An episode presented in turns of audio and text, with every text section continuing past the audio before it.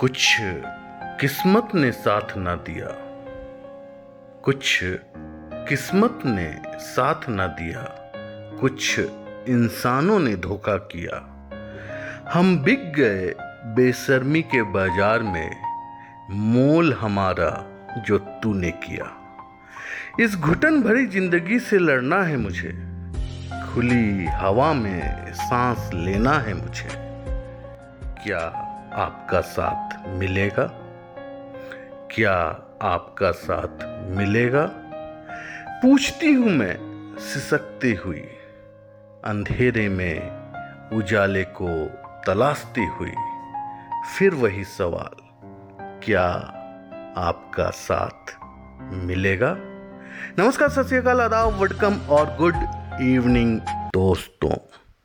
आज आपका दोस्त, मित्र अज़ीज़ आपसे कोई कहानी साझा करने नहीं आया है, बल्कि हमारे समाज के एक काले अध्याय को आपके समक्ष रखने आया है। समाज का ये अंधेरा केवल भारतीय समाज में ही व्याप्त नहीं है, अपितु पूरा विश्व अपने समाज को इस कालिक स्याह से रंगने से बचा नहीं पा रहा। इसका मुख्य कारण है इंसानों में नैतिकता की कमी। पैसों का लोभ, चाहे ज़रिया सही हो या गलत। अब मैं ज़्यादा समय ना लेते हुए आज का विषय आपको बताना चाहूँगा, जिस पर बात करने पर हमारा समाज सहज महसूस नहीं करता।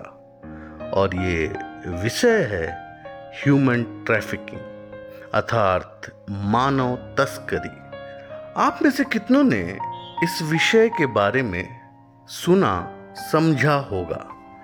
पर चूँकि यह विषय अभी तक आपको या आपके स्नेह पात्रों को संक्रमित नहीं किया है तो आप इस विषय को नज़रअंदाज करते रहे हैं।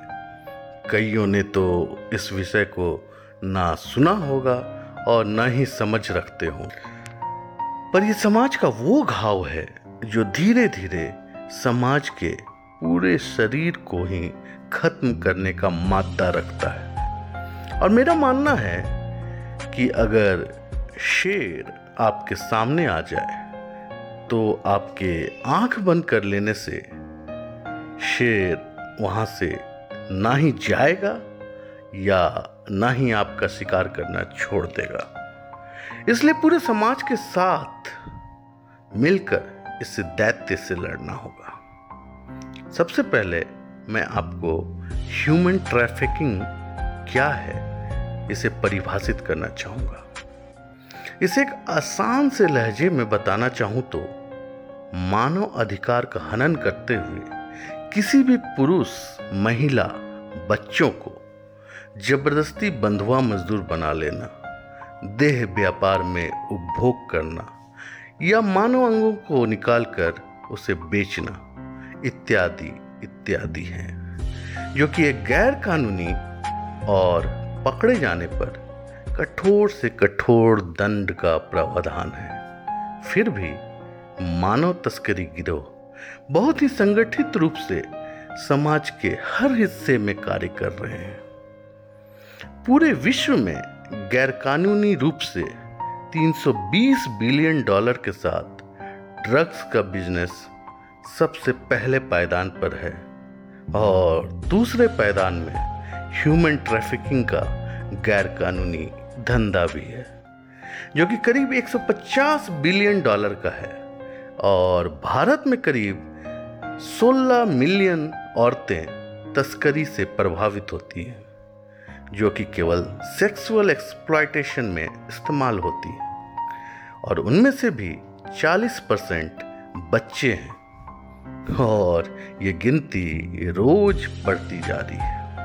जब इसके बारे में एक सर्वे आम लोगों के बीच में किया गया तो पाया गया कि इसकी जानकारी बहुतों को नहीं है और जिनको है भी, उनसे जब दूसरा सवाल किया गया कि, अगर आपके सामने मानव तस्करी की घटना हो रही है तो क्या आप उसे रोकेंगे? कुछ ने तो बहुत सोच समझकर कैमरे को संतुष्ट करने के लिए रोकने में अपनी भूमिका पर हामी जताई। और आप सुनकर चौंक जाएँगे। कुछ ने तो इतनी उदासीनता दिखाई और कहा कि हमें दूसरों के मसले में नहीं पड़ना है। कितना असंवेदनशील समाज की ओर हम अग्रसर हो रहे हैं। जोइता एम्बेट जो कि मुदिता फाउंडेशन और जस्टिस एंड केयर की को फाउंडर है और मेरी सिस्टर इन लॉ भी है। वो बहुत वर्षों से ह्यूमन ट्रैफिकिंग के बचाव में कार्य कर रही है। उनका मानना है कि बहुत वर्षों से हम ह्यूमन ट्रैफिकिंग का सामना कर रहे हैं, पर यह सोच कर कि यह समस्या हमसे काफ़ी दूर है और मुझे और मेरे परिवार के दैनिक जीवन को प्रभावित नहीं कर रहा है। बहुत बार जब लोग इस तथ्य को जानते हुए भी क्योंकि उनके पास ज्ञान का अभाव रहता है, कि कैसे इस समस्या को निपटा जाए, वो सिर्फ़ इस समस्या से ग्रसित लोगों को अपनी संवेदनाओं का ही सहयोग कर पाते हैं। इसी क्रम में Kalinga fellowship creating and building the everyone a first responder movement की शुरुआत हुई।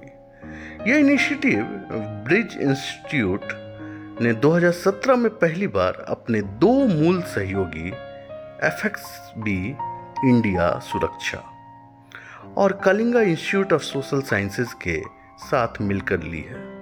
इसका मुख्य उद्देश्य है कि जेंडर बेस्ड वायलेंस जिसमें कि वायलेंस और एक्सप्लॉयटेशन महिलाओं और बच्चों के प्रति रोक सके।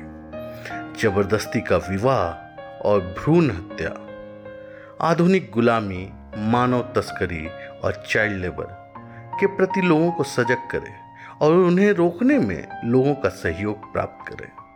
मैं इनके किए गए कार्यों और एक सोच जो समाज में व्याप्त काले अध्याय को समाप्त करने में सतत प्रयत्नशील है, उसे अपने और अपने श्रोताओं के माध्यम से अभिनंदित करता हूँ। और उम्मीद करता हूँ कि समाज का हर वर्ग इससे जुड़कर इस सामाजिक कुरीति को समाप्त करने में अपना सहयोग देगा। धन्यवाद, खुदा हाफिज़।